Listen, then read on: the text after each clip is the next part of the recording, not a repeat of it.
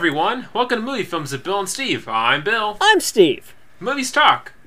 So let's talk movies. Let's talk those movies. Steve, how are you doing this fantastic week? I'm doing fantastic. I'm doing awesome. I got some news for the listeners at home. Several of my films have been nominated to win a few different awards from the website HorrorSociety.com.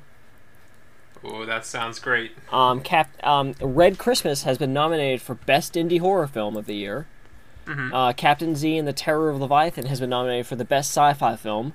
Going up against Guardians of the Galaxy and Interstellar. So clearly, Captain Z's a shoo-in to win that category. That's a really interesting voting process they have there. Yeah. Well, it's because like their horror movies, they have a category for horror and a category for indie horror. And I appreciate that. Sci-fi. Just fucking all of them. Your tiny little micro-budget Captain Z movie is supposed to contend with hundreds of $1,000,000 big studio films. Yep. But hopefully, if enough people vote and Captain Z somehow wins, that way we can toss on the back of the Captain Z box, better than Interstellar and Guardians of the Galaxy. That would be a fact. HorrorSociety.com. With the little, like, the olive leaves and then everything. Elaine Isley has been nominated for Best Actress for her role in Captain Z and the Terror of Leviathan, which is also great because her character, Vipar, was nominated for Best Villain, which I think is fantastic because I love Vipar as a villain, and I think she absolutely deserves that one. And finally, Amy Ren, the star of Red Christmas, was nominated for Best Newcomer. Good. Has she been anything like before she did Red Christmas? Nope. If she were, she wouldn't be nominated for Best Newcomer. Well, I don't know. Like, what has she done? Like acting wise, she did like theater, vocal, like theater stuff. Okay, yeah, that's what I thought. I was just curious. That's odd because Captain Z, I wouldn't quite strike me as a science fiction film. Me neither. But I guess it has enough elements where it's more sci-fi than straight horror that like they felt that it would belong better in the sci-fi category than the indie horror category. Yeah, I can get that. Like it needed to be nominated for something, and there wasn't enough of an indie horror to call it indie horror. So that's good. Okay. It just got tossed there, I guess. I'm sure when it gets to Family Video, they'll put it in order. Probably. Because it has blood and demons. Exactly. So yeah, if I would politely request all the listeners out there, if they go to HorrorSociety.com/awards, I put a link to the site already on the Facebook page for Movie Films with Bill and Steve. Go to those categories, vote for my movies. You can vote every day. In fact, you can vote multiple times a day because there's a button that says, click here to vote again.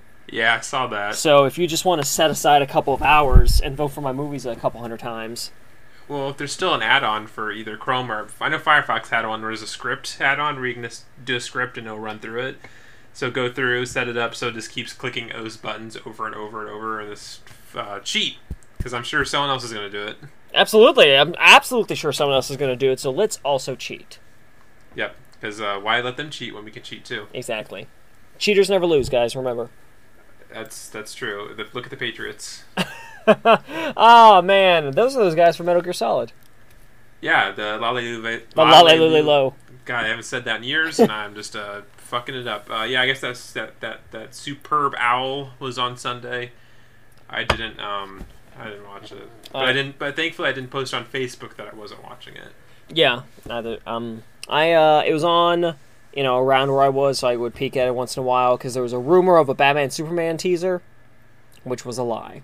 No, if that was true, it would have been on the internet 3 days earlier. Yeah, you're right. Like, every other everything else trailer. That's why I didn't watch it, because I'm like, well, I don't have cable anyways, but I saw the Terminator Genesis trailer, I saw the Jurassic World trailer, guess what, the Avengers Age of Ultron trailer was the same old shit. It's so the same shit. That. There's the teaser for Tomorrowland, I'll just wait for a full trailer, didn't really see anything of interest in it. Yep. Except George Clooney for some reason. I don't know. Yeah. So that was that. That was the Superb Owl. I just watched New Japan Wrestling instead. How was that? It was great. They I love New Japan. On their tours, they're on their current tour for their New Beginning pay-per-view, which is like another kind of big one. And so they have like several events leading up to it on the 14th of this month of February. Mm-hmm. And this particular. Over the 31st and the 1st, 31st January, 1st of February, they had two events. One was in a gymnasium. So they have guys... imagine this. Imagine John Cena going from, like, WrestleMania to the next pay-per-view being in a gymnasium at your, like, local high school. Mm-hmm. That's New Japan for you. That's awesome. They just go around, you know. That's awesome. And they make it, you know, it wasn't a super fancy pay-per-view. It was like one setup camera, but still they showed it. So it was fun. I recommend it. I still recommend the New Japan World streaming service. So I think with the yen to dollar conversion, it's only $8.60 a month. Mm-hmm. You get all the pay-per-views. They have tons of old stuff up there. So that's a plug for that. If you're a WWE Network subscriber, there's no reason why you shouldn't subscribe also to New Japan. Don't let the language barrier stop you from good wrestling. Yeah, it's because that's what I've heard, that it's really good wrestling. It is. That's probably the best going on right now.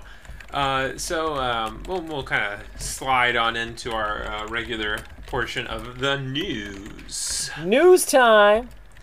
Steve, what do you think Disneyland is missing the most?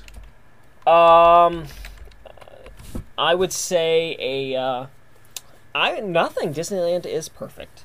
Well, what if I told you that we should take a bunch of classic rides that have been forever and are beloved favorites by many people, take them, rip them out of the ground, throw them in the fucking dumpster, and put in some Star Wars? I mean, do you just mean like a Star Wars ride? Because I'm fine with that, because I really like Star Tours. I'm talking, you think Star Tours is enough. Nope, no more Star... Not just... In addition to Star Tours, we're talking here. We're going to get a whole Star Wars theme park. Oh, okay. Harry Potter ain't got shit on Han Solo, motherfuckers. Well, I mean, that's a factual statement. I do feel like, though, that this is purely Disney trying to one-up the Harry Potter land at Universal Studios. I don't know what the one in California is called. Well, the Harry Potter stuff. There is no Harry Potter in California. Oh, is it just the Florida one? Yeah. Okay, sorry. Oh, yeah, because Universal Studios in California is literally Universal Studios, the movie studios, and they have some rides there. Well, isn't the Simpsons land in California? That I forget. I'm pretty positive there's this big Springfield. Yeah. There's a park because they have like the Shrek ride there. No, there's a park, but I mean it's very small because it's sharing the lot with the actual studios. You know. Okay, that's why I got mixed up. I thought they'd made a Harry Potter park both in Florida and California, but I guess it makes sense that they wouldn't do that. My mistake. It's probably not directly in response because they've been talking about a Star Wars land for years and years and years, rumored. And it just became more potential when they bought Lucasfilm, it pretty much became confirmed that they were going to do something. Mm-hmm. But... when's the Indiana Jones part coming out? I fucking agree. Or maybe they should fix the Indiana Jones ride first. I feel like anytime I hear anybody going to Disneyland, there's a tweet about Indiana Jones breaking down. I have never run into a broken down Indiana Jones, and I've been there 26 times. I will say you're lucky because on behalf all the people that we know out in California, every time they go to Disneyland, they're tweeting about how Indiana Jones broke down. I mean, it might be down for like an hour or like 30 minutes or something, but it's never been like down. You know what I mean? Yeah. Well, I've ridden it every single day I've ever been to Disneyland. No, I don't know. So like, hey, you got the touch. You've got the power. I got the power. That's a reference. Stan Bush, respect. Respect. The original rumor with that whole thing was they were going to replace Tomorrowland with Star Wars Land. Yeah. Everyone lost their fucking minds, yes, rightfully so, because Tomorrowland was a big, big baby of Walt's, you know. And the whole concept of tomorrow is one of the big themes of Disneyland. You know, you are now entering the world of yesterday, tomorrow, and fantasy. I forget the exact phrasing of that, but that's on the fucking doors when you walk into the archway of Disneyland. You know, that's the first thing you fucking read. That's what Disneyland's about. So if you get rid of Tomorrowland, that sentence immediately disappears. Because Star Wars isn't tomorrow, it's a fantasy. And technically it happened a long time ago, yes. So it's the past. So where's the tomorrow? Exactly. Go on, Disney. Instead, what Disney did was Star Tours is in Tomorrowland, and that's fine. No one's complaining about that. Ditto, they have like a Star Wars show, and they just put that in Tomorrowland because they didn't have any place else to put it. And again, that's fine. No one's bitching about that. But to absolutely replace all of Tomorrowland with Star Wars Land would be a huge mistake. It would be, that's not enough forward thinking. Star Wars is probably going to last for a very long time, but Tomorrowland is all-encompassing. Mm-hmm. It's for everyone. Star Wars Land, I'm not a big Star Wars guy. I'm sure I think Star Wars Land will be fun, but I'm not going to be beating down the door to get to Star Wars Land like I would, say, Tomorrowland. Yeah, what makes me interested is that they built the car, all the Cars stuff, mm-hmm. and it's like I in retrospect, I'm thinking now it's like, oh, maybe they shouldn't have done that, because mm-hmm. then that could have been where the Star Wars stuff is at. Because when you really think about it, how much more legs does this Cars as a property have? With boys, really well. Really, like it's still selling. All the Cars stuff still sells really well with boys, and that's why they did it. I agree with you. I agree with you that I think Star Wars Land would have done better there. Yeah, well, maybe it's around here, but when I worked at the time I worked at Toys R Us is when Cars 2 came out. Mm-hmm. They took the like the car aisle, like the Hot Wheels Matchbox stuff, shoved all the Hot Wheels everything onto one side of the aisle. The other side of the aisle was nothing but Cars 2, mm-hmm. and that stuff didn't move, didn't go anywhere. Like the little like diecast like actual like Hot Wheels like cars, those would sell to guys in their 50s who collect Hot Wheels. Mm-hmm. Yeah. So, you know, just a quick side thing. Hot Wheels collectors are the worst fucking people on earth. I'm willing to bet that. They are assholes, and they're pricks, fucking assholes. They give any sort of they're the worst of any sort of toy collector. I would argue. Mm-hmm. So yeah. I mean, in my experience, I just never really saw Cars being that hot of a thing, and even then, like it seemed like, I mean, it's been what 3-4 years since. Yeah. Cars 2 came out, mm-hmm. and then they made Planes that bombed. It didn't bomb. I mean, it wasn't a huge success, but it made enough money that they immediately did a sequel. Wow. Now you're just shitting all over my hopes and dreams. I'm sorry. Planes made money. Sorry to be the bearer of that news. Shit. The other thing, getting back to the whole parks thing, is that I really like Cars Land because it is visually a treat. It looks fantastic, you know, the way they recreated the mountain and the whole street and all of the buildings from the Cars movie. It looks amazing, and at nighttime the neons light up, and it is gorgeous. It is a visual treat. And I'm glad that it exists. It's cool. It's different. But they built like 3 or 4 rides. I want to say 3 rides for the Cars Land, and you know, at first they were all busy because it was new, and these days only one of them matters. The other 2 never have a line. They're already thinking about taking one of those rides out because of how much it costs to maintain. Mm-hmm. So Cars Land is going to quickly, I think, become just let's do the test track ride, and that's it. I wouldn't be surprised if they just go, you know what, this just didn't work. Tear the fucker down, Star Wars Land. Especially because they also want to build a Marvel Land. Mm-hmm. And you know, there's rumors with that. Also, again, you know, the big rumor is that they're going to take out Autopia. And whatever the submarine ride is, because it's still finding Nemo, but that's not what it was originally. And replace. That's really interesting to me. Sorry, keep going. I'm sorry. And replace that. Originally, they were saying Star Wars Land, but then they were also talking Marvel Land, but then it went back to Star Wars Land. Then they're thinking about taking out this one Toy Story parking lot and making just that whole area there Marvel Land. And it's interesting to see what they do, because they have a very limited amount of space. Like, they can't really expand anymore unless they buy out a hotel and just fucking demolish it to the ground, you know? Mm-hmm. So, I mean, that's one of the things that most impresses me with Disney is how well they use their limited space.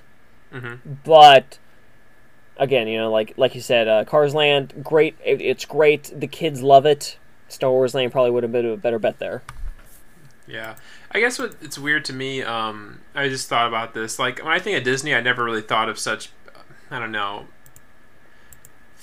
amusement park. I don't know. Like, for me, I have Six Flags, and I love Six Flags. And Six Flags, to me, feels like here's lots of things, and there's a lot of DC stuff, because it's all owned by Warner Brothers. So I think of it that way. So then when Disney's talking about shoving Marvel and all this stuff into Disneyland, it feels like it's sullying the park. In my eyes, like I think of Disneyland as just this, hey, it's Disney stuff. Maybe I have a couple trickles, but it's not like a whole section of the park is devoted just to this. Mm-hmm. And I feel like adding Marvel and Star Wars makes it seem more theme. Or no, I don't know. I'm trying to say like I don't know. I don't know. How would you describe Six Flags to people? Like, would you say it's a theme park? I would say Six Flags is an amusement park because I don't consider that there's a whole theme. Yeah. Yeah, that's how I feel about Disney. Then Disney's like making Disneyland's becoming more amusement parky and not necessarily theme parky because I feel like it's really breaking up the theme of the park. Well, I mean, I see where you're coming from. That's my opinion. I see where you're coming from. I disagree simply because Disney has always had it's a theme park, but every section of the park is its own theme and story. Mm-hmm. So it's already like you say, I think of Disney stuff, but then you go to Frontierland and it's just a bunch of fucking old Western shit, and it doesn't seem strictly Disney, but that's kind of the point. Gotcha. I guess I see that point. Yeah. This is my brain adding all this other big corporate thing. No, I agree. I know Disney's a big corporate thing, but at least it was a Disney corporate thing. Yeah. Now it's like, here's this big Star Wars thing. Mm-hmm. Here's this. I feel like it detracts. I think so long as they're good with keeping it separate, that's what matters most to me. Yeah, when it starts invading downtown Disney, that's when it's... yeah, absolutely. Yeah. Like, downtown... like, Main Street should just have Mickey and Friends. Yeah. I'd never want to see Spider-Man there. But, when you go to this part of Innovations that has a bunch of the Marvel movie stuff, that's where you meet Captain America. And that's fine. He's... you don't have Thor walking around in Fantasyland. You should be. Because he is a fantasy. He is a fantasy. Okay, well, moving on. We're kind of talking about Netflix a little bit again this week. Netflix is raising $1.5 billion in debt to invest big in content acquisitions and more.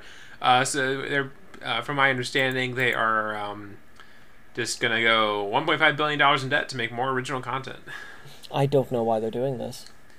It's interesting because this article and all of other things talk like their stocks went down a bit. Their debt rating has been lowered. It's like people aren't taking the news too well, which I guess should be expected, but I feel like most of Netflix's content is reliant on movie studios and other content creators who could at a drop of a hat decide, you know what, we're going to seek other avenues of releasing our content, and then what the fuck is Netflix going to do? Right.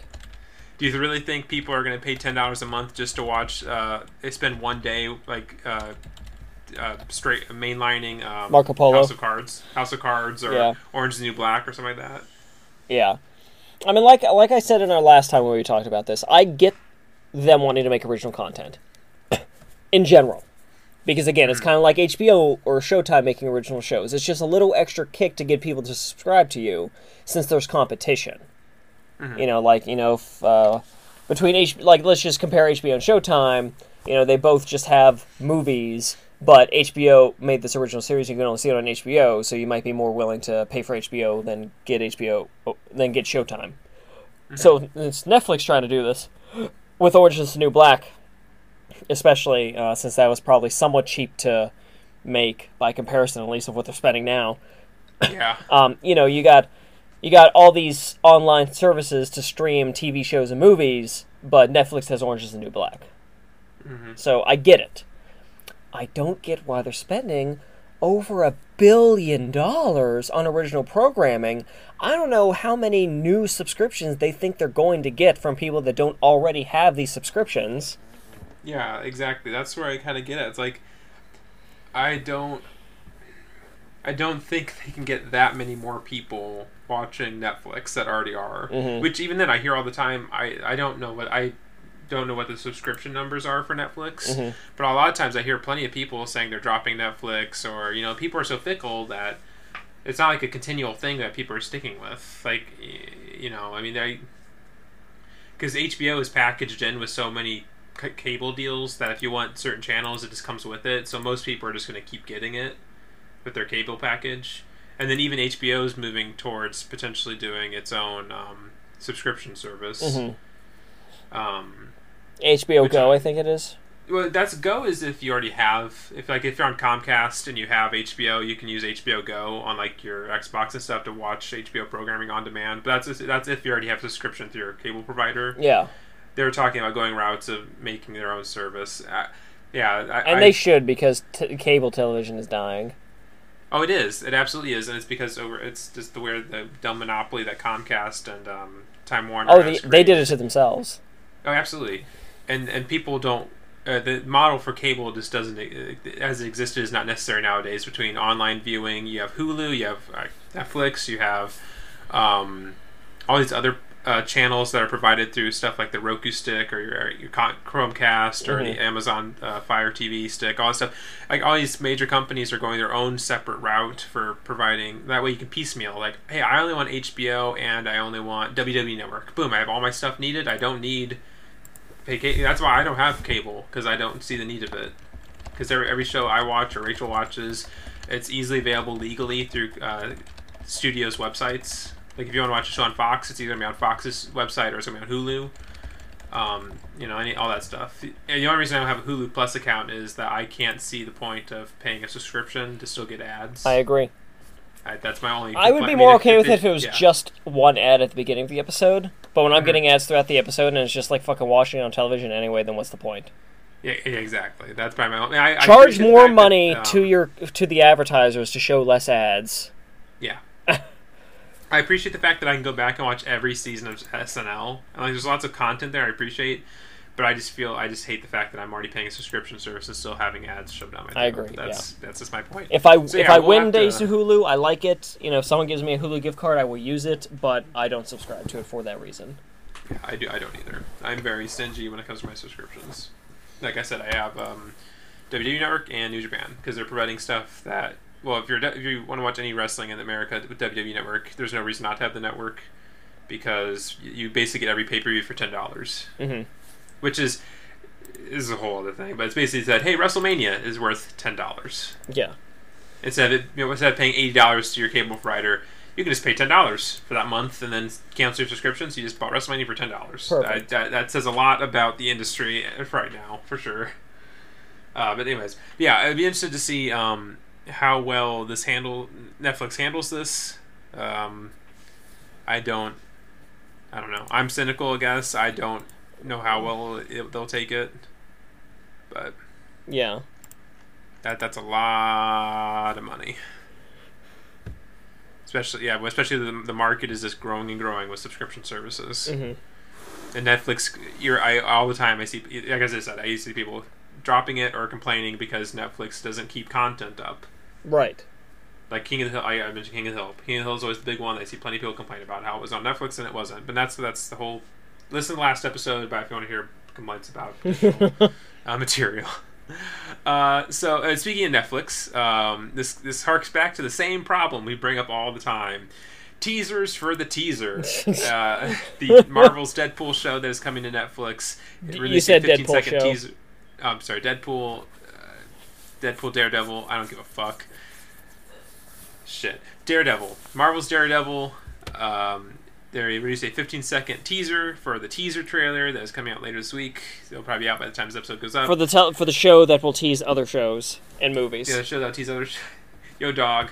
How'd you like teasers? So we create a teaser so it can tease your teasers. Yeah. I'm interested to see how well these Marvel shows do on Netflix. Yeah. We'll wait and see there. Yeah, I hate teasers for the teasers. This whole let's have a trailer for the trailer thing is really stupid. Just post the fucking trailer. Yeah. You're going to get... Yeah. There's no way they get even more attention by doing this, you know? Mm-hmm. There are less people that care about the teaser for the teaser, and those people are going to see the actual teaser anyway. It's funny, like the promotion, marketing for Daredevil has been like, here's a poster, here's a GIF of the poster being animated, like an animated poster. And then it's like, oh, what are you doing? You really think this stuff works?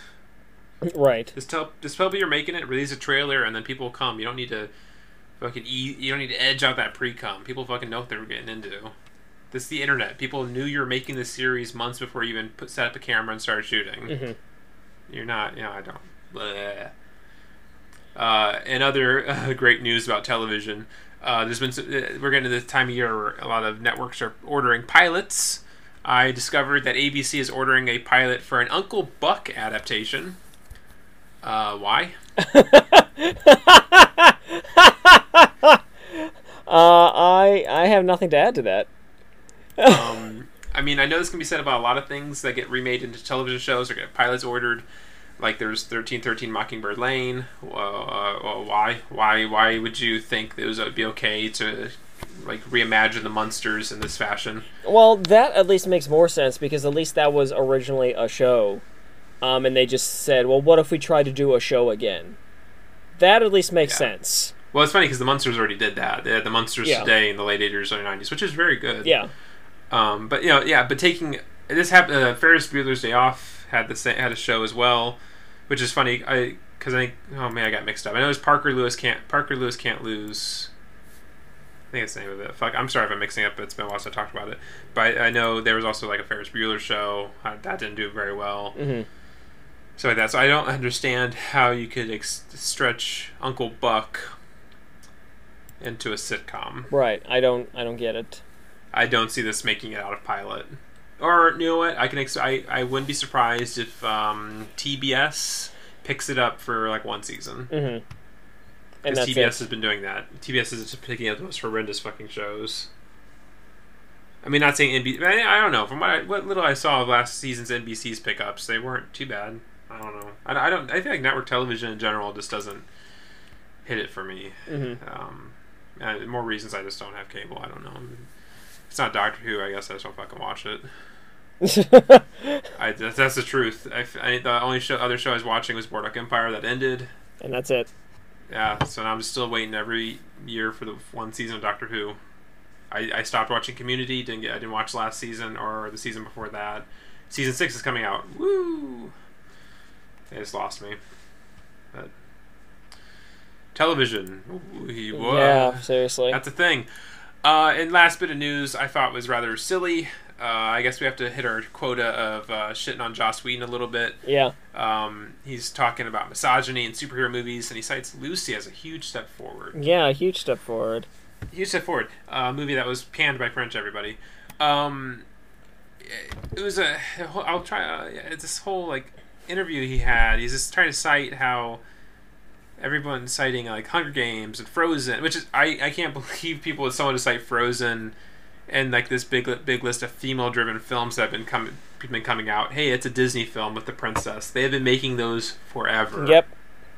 Don't try to cite that as some big like example as to how like they need to. We've been on this for a while already. Mulan did it first. Yeah.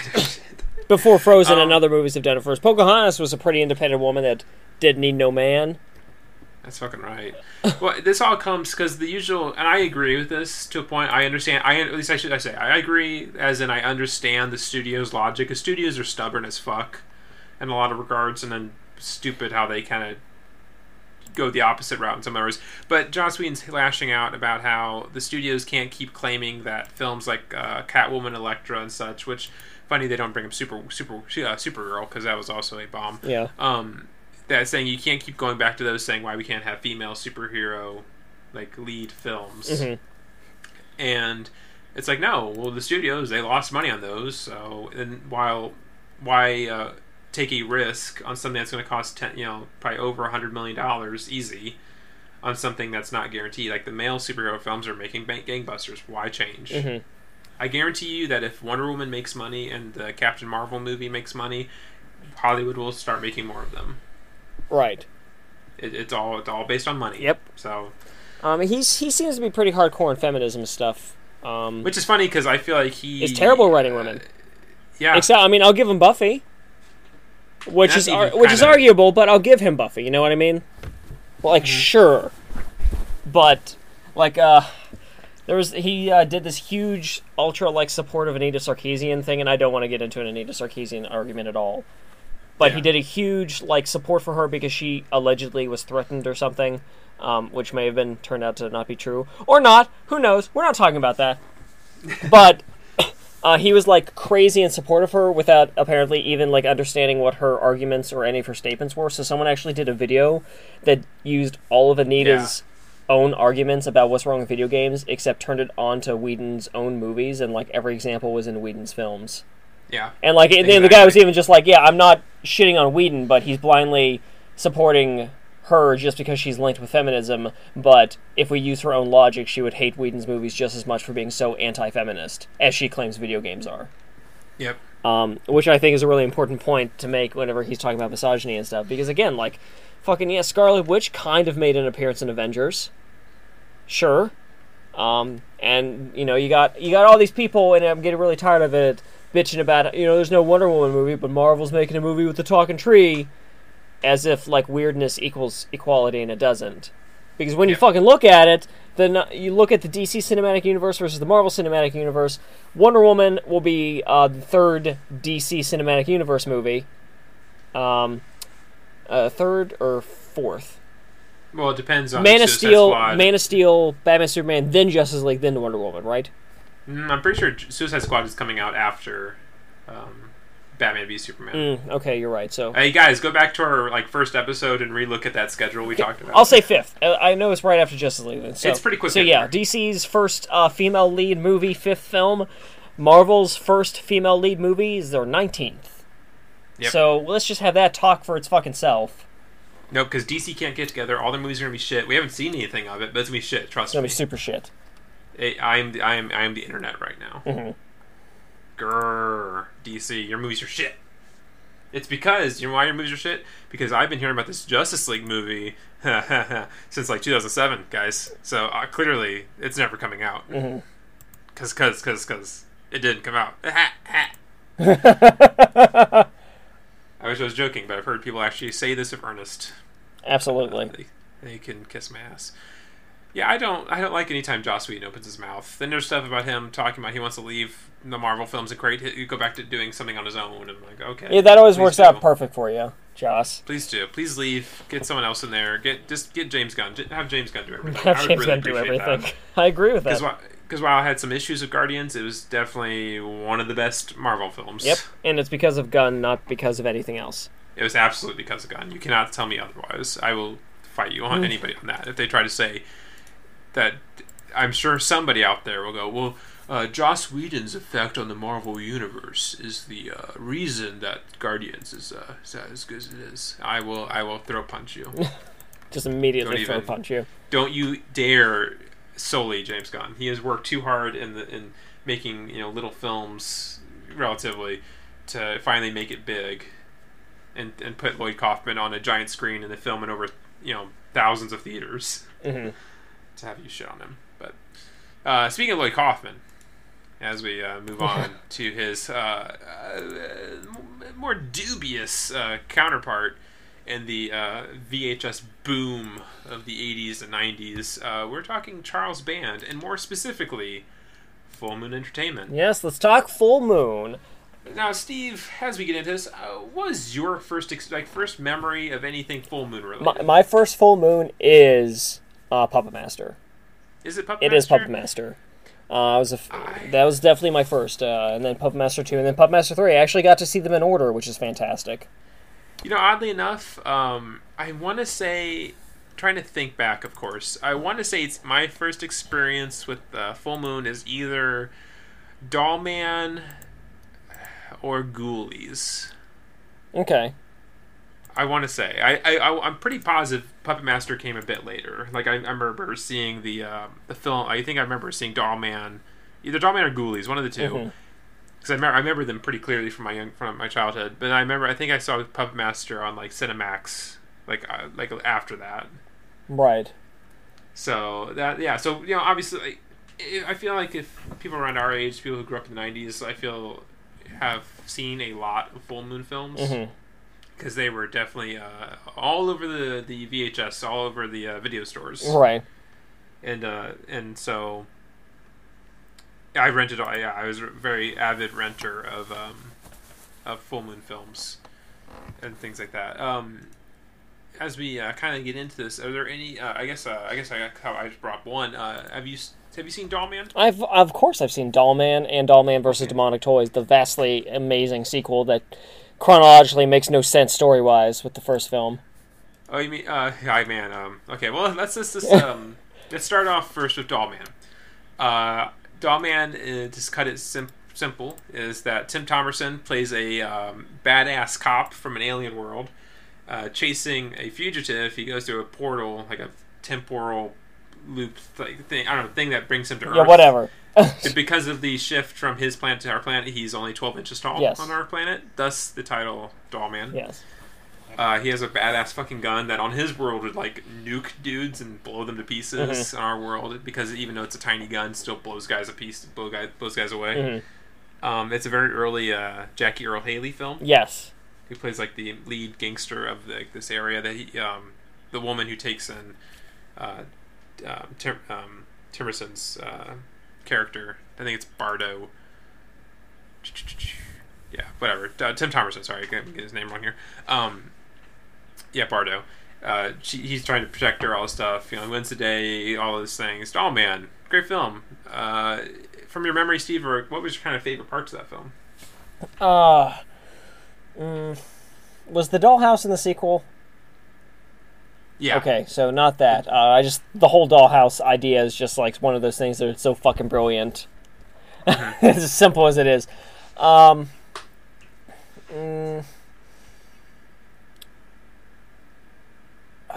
fine if nothing really jumps to mind immediately. I always laugh when Sprug just gets squashed. I know. I think that would be my go-to. That's a good one.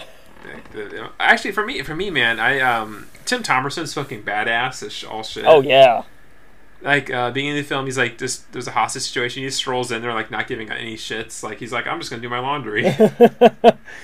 But no, like the things that stick out to me the most is just the practical effects. Like him and when he's on his home planet, the big shootout between these gangster guys. How he shoots them with that gun and like they just like explode in gore. Yeah. Everywhere. Yeah, it's like so over the top insane. I really liked that. So then, it's early, you know, full moon. It's 1991. I'd say it looks pretty good. It does. It's aged pretty well. Yeah, it has. I know it's if for those trying to find it, you can find it on most like multi packs. For instance, on my pack, it has Dollman, Demonic Toys, and then Dollman versus Demonic Toys. Not bad channels. I was about to say, oddly enough, does not include bad channels, but we can get to that here in a moment. There was, following Dollman, I guess we should just go in kind of order here. So there's Dollman, then there's Demonic Toys. Yes, which I love. I love Demonic Toys. Really? I mean, not always for the good reasons. No, that's let me establish that. I'm not like, this is a quality film, guys. No, it's a fun film. Yeah, it's fun. It doesn't matter, if it's, you know, good, bad, whatever. As long as it's fun. Yeah, I just actually rewatched that just this past weekend, kind of preparing for this with my wife. She had some choice words to say about it. So, Demonic Toys. Man, where to start? It was them trying to recreate the magic that they made with Puppet Master, I feel. You think so? I think, not necessarily, directly, let's rip off our own movie. Just this was an idea. What if we do an idea kind of like that? Except now they're demons. And they probably, learned a lot of things, this was cheap to do because we were using toys. This was easier to do because they were toys instead of, other actors. So it probably kind of evolved from there. Let's, it was so easy to do this and this and this with Puppet Master, so let's do this now with this idea. And they just, man, everything's worse. Story for it. Story for it's strange. And there's a kid. They have a child actor that they're overdubbing. Oh, yeah? The dubbing is so perfect. The kid is acting so smug. And, he's, putting his fingers together, we have such... I imagine this kid just saying, yeah, we have lots of plans for you. And then the overdub's we have such plans for you. I guess the general gist of Demonic Toys is there's a cop, two cops, one's female, one's male. They're partners, both romantically and on the force, apparently. They're busting a gun running dudes. The male cop gets shot. Yeah. Female cop chases a guy into this factory, shoots the guy's henchmen. I guess he falls in the particular spot where the demon has been lying for 66 years. Yeah. In this toy, abandoned toy, not abandoned, this toy overflow warehouse. Mm-hmm. And, the demon brings life to these toys. These toys that I feel nobody should have any problem overpowering. Yep. That's the funniest damn thing about this film, watching it. There's this big, burly, fat security cop. He's baha, my life's perfect. I sit on my ass all day, I eat chicken and read porn and watch movies, which he's watching Puppet Master, which I thought was funny. Which is weird because they also fight each other, which means they take place in the same universe, and then someone made a Puppet Master movie. You are putting way too much faith in the production of full movies. No, I'm sure they have very strict story canon. So is Ginger Dead Man versus Evil Bong canon to Demonic Toys versus Puppet Master? It has to be. It has to be. Cannot be.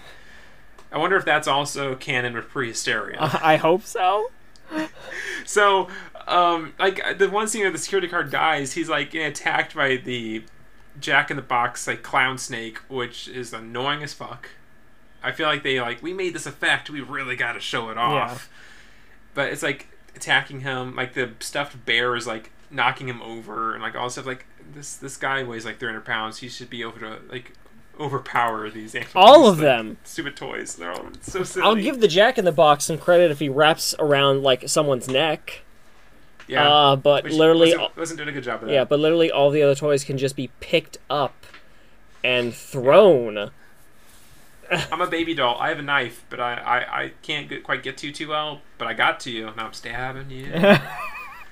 At one point, an exposition girl shows up, and then she is killed by a couple light stabbings in the eye with a nail. Oh yeah, and she just falls over dead. Oh no, exposition girl! Not exposition girl. I guess the demon wants to be reborn again. I think the whole effect of the flashback of the demon's origins is hilarious and silly. It's this woman gave birth to this really shitty looking demon baby prop that didn't come to life at all.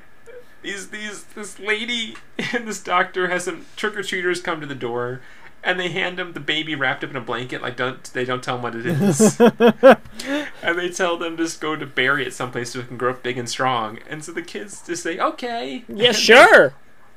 They go and they get to this spot and they're opening their bags. They open up this piece of cloth and see the dead carcass of this demon baby, scream and just flop it behind them. And the effect and the sound effect they give of it squashing makes it sound like it's such an insignificant piece of shit. And then the demon's upset because they built a toy warehouse on top of it, and it's been only 66 years for Halloween night so they can impregnate this female cop's baby that's in her. And man, this movie. It's a great movie. It's probably the most well-written movie of the 90s. Oh, of all the 90s. Yeah. Huh. I can't find any fault in that logic. It's true.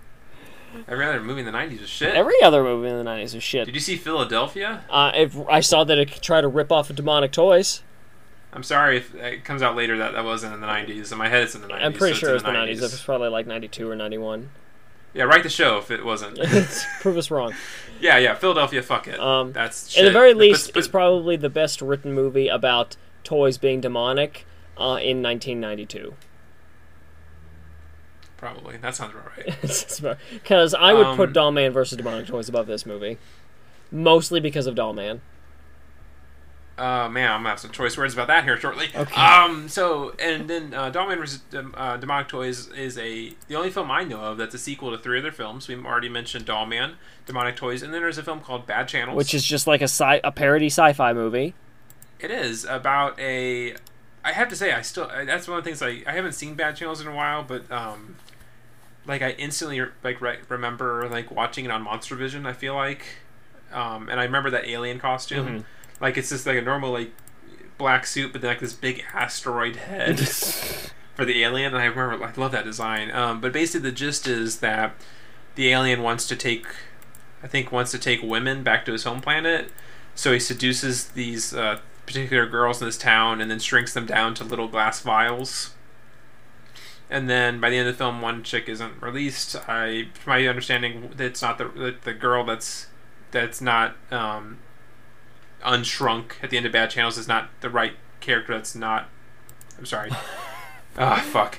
The girl that gets shrunk in Bad Channels at the end, that's still shrunk, is not the same character. That's in Doll Man versus Demonic Toys. It's kind of supposed to be, but they change her name and kind of retcon who it is. That's what I'm getting at. So, but Doll Man shows up in a post-credit scene in Bad Channels looking for the girl that was shrunk down. Oh, does he? Yeah. I need to pick. Yeah, that's how it's like the crossover. Bad Channels comes out, and then just out of fucking nowhere, the post-credit scene is Doll Man being like, "I'm looking for Bunny. I heard you." Yeah, because that's how kind of Doll Man versus Demonic Toys starts. He's just walking along the highway, and so I guess we'll just get into Doll Man versus Demonic Toys, unless you have something particular to say about Bad Channels. Nope. Yeah. I gotta be really harsh to Doll Man vs. Demonic Toys. If you want to say some positive things right off the bat, we can do that. I like Tim Thomerson as Bardo. He's the best thing about this movie. Absolutely. Hands down. And I feel like that's where my positives end. I mean, I mostly agree. I just love him so much that it makes me really enjoy the film. Yeah, so Doll Man vs. Demonic Toys is, on the box, it says it's 62 minutes. It is not 62 minutes. It is 55 minutes. Perfect. And Rachel was complaining about this, and I was finding it to be a bit much as well. The opening credits are 5 minutes long. Of course they are. And then there are flashbacks to each individual film. So the main cop lady from Demonic Toys is in this. There's a flashback that basically sums up the first movie. Yep. That's a good 4 minutes. Yep. Then Doll Man. Guess what? There's a flashback to like summarizing that movie. Gotta make this a feature. Minutes. And then there's even Bad Channels. Gets like the girl summarizes Bad Channels in a 4 minute. So like over half the just about half the movie, mm-hmm. if not more than half the movie, you know, is nothing but summing up these three other movies and not really doing much with this movie, which makes sense because the story for Doll Man vs. Demonic Toys is garbage. Yeah. It's just dumb silliness. I don't like. Oh, there's a bum. The bum slips, falls over. I guess even though they banished the demon in the first one, it can still be summoned again. Well, yeah, that's how demons work. And this film takes place a year after Demonic Toys. Yes. And in that time, even though in the first film, the demon said it took him like 66 years to summon enough strength to like empower these toys. After that, it takes like just like a couple days. It takes a year at this point. So it puts his soul in the baby doll, who's gonna fuck Bunny to create a you're gonna create a baby demon, but that demon's gonna be tiny. Is this what you want? I don't know what you want. A little tiny demon. Yeah. And this is definitely the film that shows us how weak the dolls are, because Tim Thomerson's just blowing them the fuck away. As he should, and that's what's so fun about it. Yeah. Well, with the release of Demonic Toys 2, because of the timeline and the way the story of Demonic Toys 2 goes, Doll Man vs. Demonic Toys takes place after Demonic Toys 2. Oh, I haven't seen Demonic Toys 2. It's terrible. It looks terrible just in the box art, and plus it looks like a newer Full Moon film. Oh, it is. Yeah. They aren't very good. So I just didn't even. I have no reason to ever watch it. Yeah. So the Demonic Toys have come back multiple times. Yeah. Have you now? I'm sure we. For those who were wondering why we're not talking too much about Puppet Master, we fully plan to have an episode dedicated to that later down the line. Because it feels like it needs it, yeah. Not just shoehorning it in here. But real quick, like, have you seen? I also haven't seen Demonic Toys vs. Puppet Master. I own that movie. How is it? It's okay. Okay, it's not what I expect. Yeah. Okay. It's better than Doll Man vs. Demonic Toys. I'll give it that. Okay. I mean, it has a legitimate plot. Corey Feldman is in it, and he's actually really fun. That's good. He plays Robert Toulon, the great grandnephew of Andre Toulon. Oh. And it's whole, it's has to do with Christmas and this evil corporation with making these demonic toys and a whole shebang, and they fight demons and shit. And the puppets get slightly updated weapons and stuff. Cool. But I mean, it's okay. It's like I said, it's better than Doll Man vs. Demonic Toys. Potentially the best Demonic Toys movie, which is not a testament to how good this movie is, and more so a testament to how bad the Demonic Toys movies are. Yeah. I always wanted to see, like, when I think about it, I don't know how well it would work, like a Doll Man versus Puppet Master. Mm-hmm. I was always sad they didn't get that one made. Because even growing up, because I'd seen these movies growing up, I had them on tape and everything, I was always wondering why they didn't go that route. Mm-hmm. Like, do, like, a doll... Like, I don't know. Demonic Toys versus Doll Man versus Puppet Master. Yeah, three-way brawl. Or, just... Or I guess, like it's funny, like, the Full Moon did crossovers like that, but never did anything else with it. Like, there was no, I don't know, like, Creepazoids with Bad Channels or Reanimate... Like, from Empire's days, I guess, I don't know how the legality would work. Like, Reanimator versus Creepazoids. Right. Or, I don't know about that, but I guess we could slide on over some other Full Moon things. There are, of course, the nine Trancers films. I love Trancers. We want to talk about Trancers? Because I fully admit, I think I've seen the first one. I think if I have, it's probably been 15 years. With the rest of the films, I don't know. I don't even think I have enough time in my lifetime to watch all the Transfers films. I only saw Transfers 2. I didn't even see Transfers 1. How was Transfers 2 then? I mean, it was kind of fun, and I never watched it again, which, you know, that's full moon for you. That is full moon for you. I guess some of the other big series is the Subspecies series. If you want to find a kind of vampire series that finds more ridiculous ways to bring back a vampire than like the Christopher Lee Hammer Dracula films, the Subspecies series is for you. The first film is interesting because it has Angus Scrim plays like a vampire overlord who has a son. I guess it's been a while, so I get this fuzzy. But basically, the main character that becomes the series is Radu, who's this vampire who's super ugly and deformed, and the series he just keeps popping up. Like one film, he'll get hit by sunlight and blow up into flames and fall off a cliff and then get impaled on a tree, and then somehow he'll come back to life, and then like something else silly will happen at the end of the next film. There's 5 or 6, no, maybe there's only 4 or 5, 4 or 5 Subspecies films, and each one of them they finding some different way to kill Radu. It's fun just to see all the different ways Radu dies. Absolutely. And he gets like a woman that become in a rather abusive relationship. I guess this is Twilight before Twilight. I forget her name. I think it's Lillian. No, it's Michelle. It's Michelle. Okay. He basically like seduces a girl named Michelle, and like he's like fawning over her and like all this other weird stuff, and he says it terribly abusive things to her, and she's always really upset throughout the entire film. And the title of the film doesn't make a lot of sense. It's called Subspecies, and like they don't really quite say what the subspecies is. Like at one point, Radu cuts off his fingers, and these little like stop motion animation like demon things come to life that do little tasks. Kind of, they're barely in the film. It's like, is that the subspecies? I don't know. Yeah, that's Subspecies. That's Subspecies for you. It is available. The first film is on Blu-ray for $10. Check it out. I guess I have to start giving some credit to Full Moon.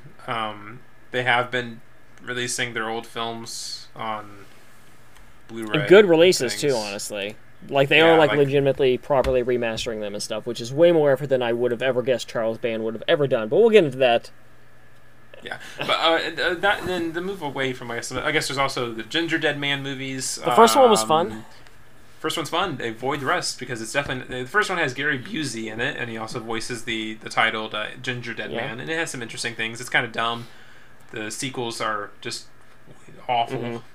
Very indicative of modern Full Moon for sure. Even though I think they were made a little earlier. And then there's of course the Evil Bong films. Evil Bong films. I've never seen any of those.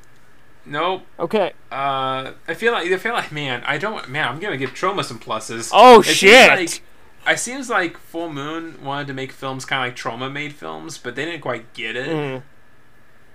I feel like even with Troma, I feel like there's some I don't know charm to it. Meanwhile, Full Moon's films are just garbage. Like I think the most recent Evil Bong film is just like filmed in the Full Moon offices. Like it's so like they just don't give a shit. They don't give a shit. Is that the Evil Bong versus Ginger Dead Man, the other crossover film? Yeah, I when I saw they made that. I think maybe a couple years ago I saw that, and it's like that really upset me that they crossed those over, but there was never a Dollman versus Puppet Master. Or anything else of Dollman. I feel like Dollman was an interesting series they could have done something with, but then admittedly, Full Moon's fashion, they probably would have just ran it straight to the fucking ground. But like some other bits of Full Moon, in the early 90s, before there was really a market for children's entertainment on VHS, this gets brought up a lot. Like let's just hop around a little bit. Charles Band. I guess you can say he was an innovator. But when you look at it now, it just seems like he was just a greedy prick asshole, which I guess can go hand in hand. Let's say, he was right there with Lloyd Kaufman, right? The video boom, you know, get all the money from the video rentals and everything, because there was just not enough content to satisfy the consumers' wants. Right, so let's just kick some shit out. Absolutely. So in like his mind, or I guess not in mind, but they got to a point where it's like, oh, let's just do something for kids. So the first release under the Moonbeam Entertainment, which is Full Moon's like kid friendly early teen kids line, was the Pre-Hysteria film series. Mm-hmm. Which is notable because at the time when it came out, the first film made more money than any other Full Moon title. It made $100 million in rental sales. Yeah, that's a lot of money. Especially in 1993. Yeah. So a film about itty-bitty little like miniature dinosaurs named after musicians. And honestly, it was a fun movie. Kids find. Yeah, I mean, like it. Yeah, I mean it... Again, it hasn't aged well because it was a fucking direct-to-video fucking release, and it's never been remastered or re-released, so it looks terrible wherever you watch it. But, like, as a movie, it still works. Like, I got no major complaints about it. I watched all three of them, and there's another film called Dragon World. That was, like, in front of all of the Pre-Hysteria films as, like, a trailer. Mm-hmm. I remember the ad for that all the time. That's also out there. I mean, sadly, you know, it's been some interesting discussion, at least about these kids' films. I definitely think there'd be a market for them, especially for nostalgia back then. Yeah. But it's so interesting to me that Full Moon and Charles Band have not done anything with these movies. I don't think any of from what little I've admittedly looked up, and even from Full Moon's website, I don't think a single Moonbeam Entertainment, like from the early 90s, the old kids films, I don't think any of them are on DVD. Because none of the Pre-Hysteria films are, Dragon World isn't. I don't think the Josh Kirby films, I don't think anything is on DVD, which is so strange to me. Yeah. Yeah, that's so strange to me. I don't know if there's just not enough capital there. They just don't think there's enough interest. Yeah, they're probably afraid of losing money because he's such a great prick. He is a prick. But he was, he has no problem. Oh, we already talked about the fucking Wizard Video bullshit. Yeah. Let's rip off people with that garbage. Let's make sure that you can get all the Subspecies films on Blu-ray, widescreen Blu-ray releases, but anything else, no, can't do that. Get out of here, buddy. Full Moon also did some sexy films. I forget the name. I know it's now under Surrender Cinema. Are you thinking of Torchlight? Surrender Erotica. Torchlight? What? Yeah, Torchlight. Yeah. Torchlight was the name of the. They're like skin, like I guess they're softcore kind of.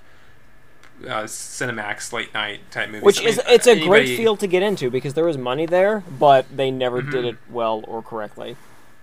Oh no, but you can definitely, anybody listening to this around our age will know going to any video store and seeing the box for Female Alien, like always, like all the films that they made, like those boxes, like everyone saw. Mm-hmm. You know what they are. You know what they are. But yeah, there's I'm looking at a couple. I know there's a 12 DVD Surrender Cinema Archive box set. Oh boy, for $45, you get the Erotic Leprechaun. Perfect. Oh, is that what that says? Oh shit, no, sorry. It's the Erotic Leprechaun would have been actually that doesn't sound too far. Let's make that movie right now, Bill. Let's get on that. We need a dwarf woman. We'll get Warwick Davis right on it. He'd work on it. Then you get the Female Alien 1 and 2, Virtual Encounters 1 and 2, the Exotic Time Machine 1 and 2, the Exotic House of Wax, Hidden Beauties: The Awakening, Lolita 2000, Dungeon of Desire, Virgins of Sherwood Forest, and Pleasurecraft. Pleasurecraft, that's a good one. That sounds like a major deal for some mid-90s softcore porn. Perfect. From Full Moon Entertainment. Let's get on this. So that's a treat. Jesus. Nothing to say about that.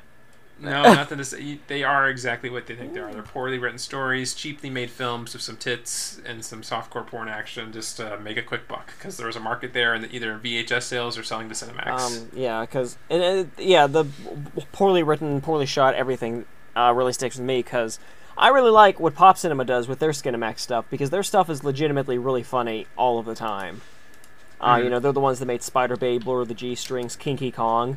I could put on almost any of their softcore porn parodies and legitimately have a good time with them.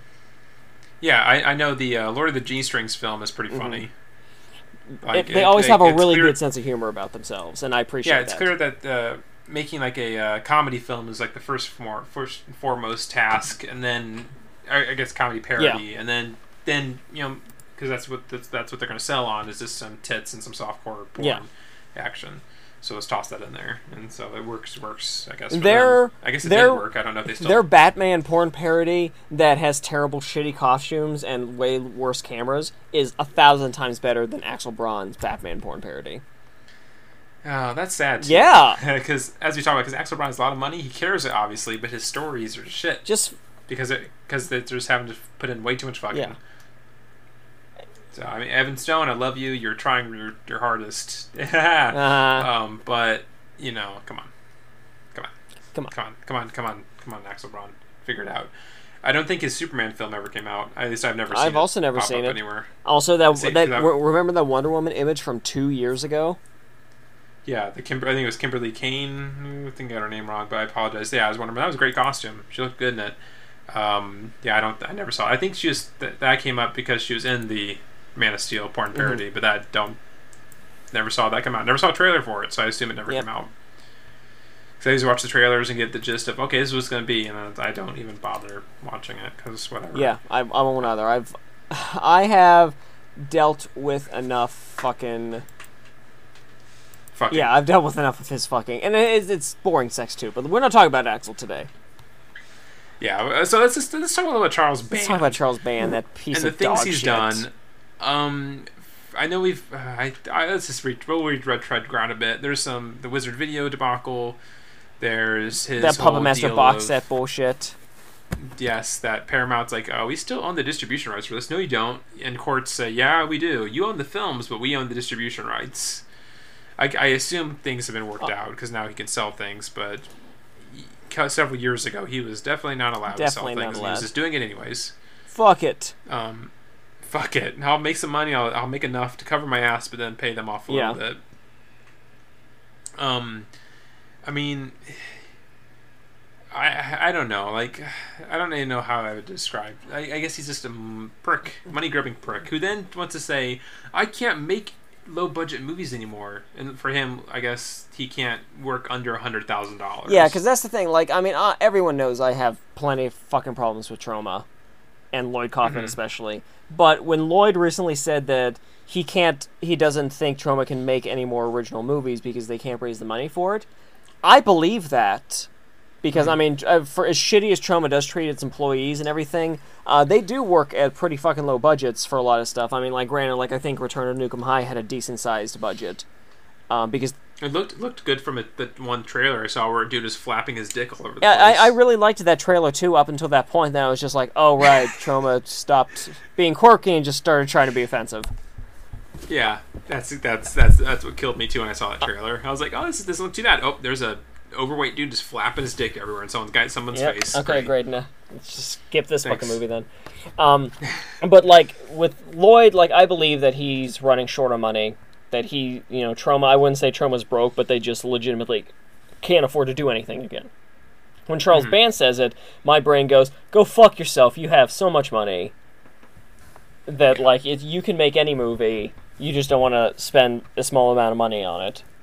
He just doesn't want to risk it. You don't want to risk it. But his argument's this, like, we just can't afford to do it. I can't put $100,000 in a film because then who am I going to sell it to? Netflix only gives like $1,200, which granted Netflix. And yeah, that statement is true, but that doesn't. But maybe you should. I've seen recent Full Moon films. You know, they can't cost that cannot cost $100,000. Yes. They're filming in their offices. They like even like you. If you try to tell me, oh David Dakota, you gave us such great films like Puppet Master 3, but now you're making films like Santa's Summer House or A Talking Cat. If you told me those films cost $100,000, I would punch you in the face. I would not believe you. I believe you, but punch you in the face for wasting the money. No shit, because those films are literally filmed in David Dakota's house, and with. Bad actors. They're probably shot in 3 days, and then they're just slapped on DVDs so they can be sold in a red box. So if that's the kind of movies Charles Band's talking about, he's full of shit. He needs to learn to work on a tighter budget, maybe. Yeah. Yeah. Absolutely. Try to figure it out. I mean, you guys make great films at 1/10 of the price of Charles Band's. Oh, thank films, you. And even less than that. Yeah. And so and a lot of indie, that's what the indie horror scene is right now, like super micro budgets of maximizing what they can do with prosumer technology now, you can. That's this went back to like when the Star Wars Episode 7 trailer dropped, the teaser trailer dropped. People aren't impressed with it because fan films have been able to do that for a couple of years now, make films of that high caliber. And so it's the initial cost for equipment's expensive, but once you get it, you can make films that look fantastic. Yeah. You just have to work around either practical effects or I guess if you. Yeah, I mean, he could spend $40,000 on a bunch of really good equipment and then make which I assume he already has. Right, and then make 5 really good looking movies for $10 to $20 grand instead of one movie for $100,000. But that language is alien to Charles Band, which is stupid because he's a low budget. He should be a low budget kind of guy. You know, he's not Hollywood.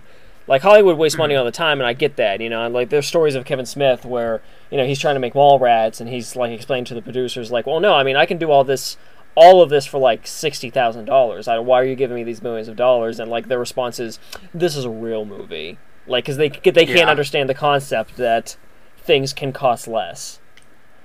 But sure. Band should be used to working on a tight budget, and somehow he's not. Which is funny because in recent years, it seems like some of the biggest. I mean, obviously, Guardians of the Galaxy, but there are plenty of films that don't cost very much that end up making a lot of money. I mean, I'll go back to Paranormal Activity.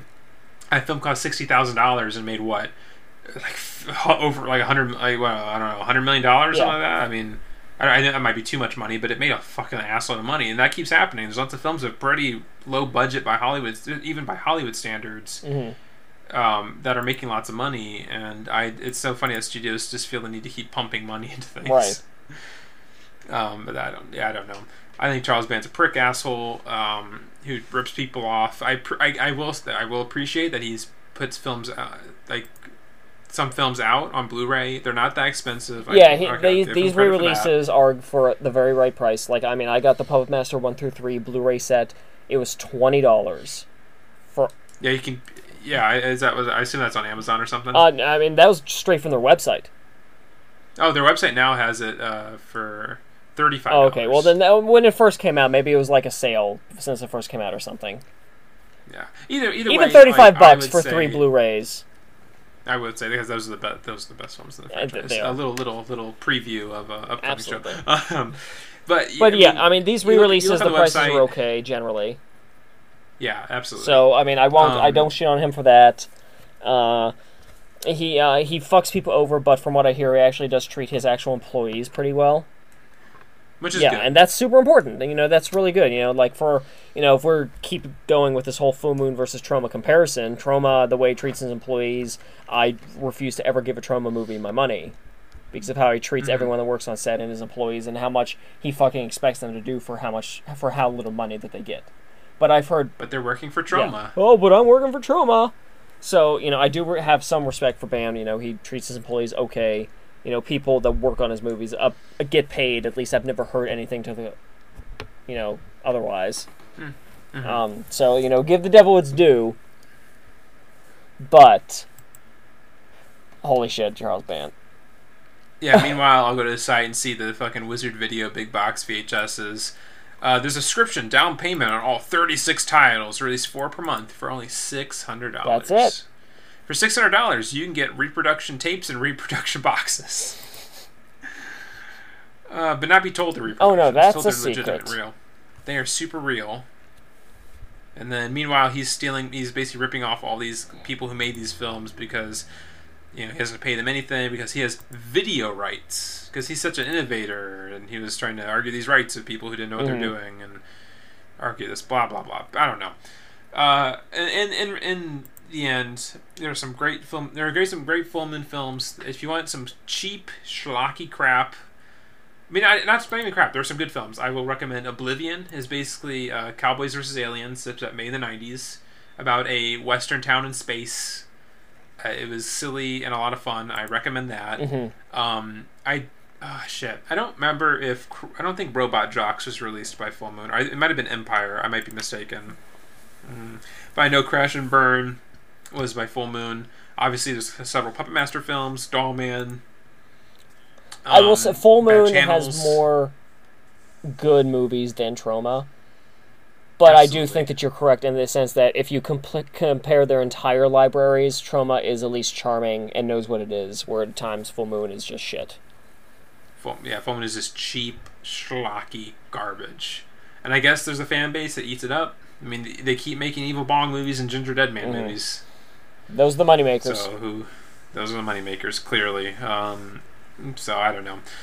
But I guess that'll be that for today. We will pick this topic up a little bit while down the road. So in the meantime, guys, just go ahead and watch all those Puppet Master films and anticipate the day we finally talk about it. So, as always, guys, you can find us at moviefilmswithbillandsteve.tumblr.com. You can email us at moviefilmswithbillandsteve.gmail.com. And you can find us on our Facebook. Just search for Movie Films with Bill and Steve. You can find all our updates, whatever cool stuff we post and things like that. And, of course, you can find me on Twitter at LovableBill. Steve? You can find my movies at www.silverspotlights.com or at facebook.com/silverspotlightfilms. Please check them out.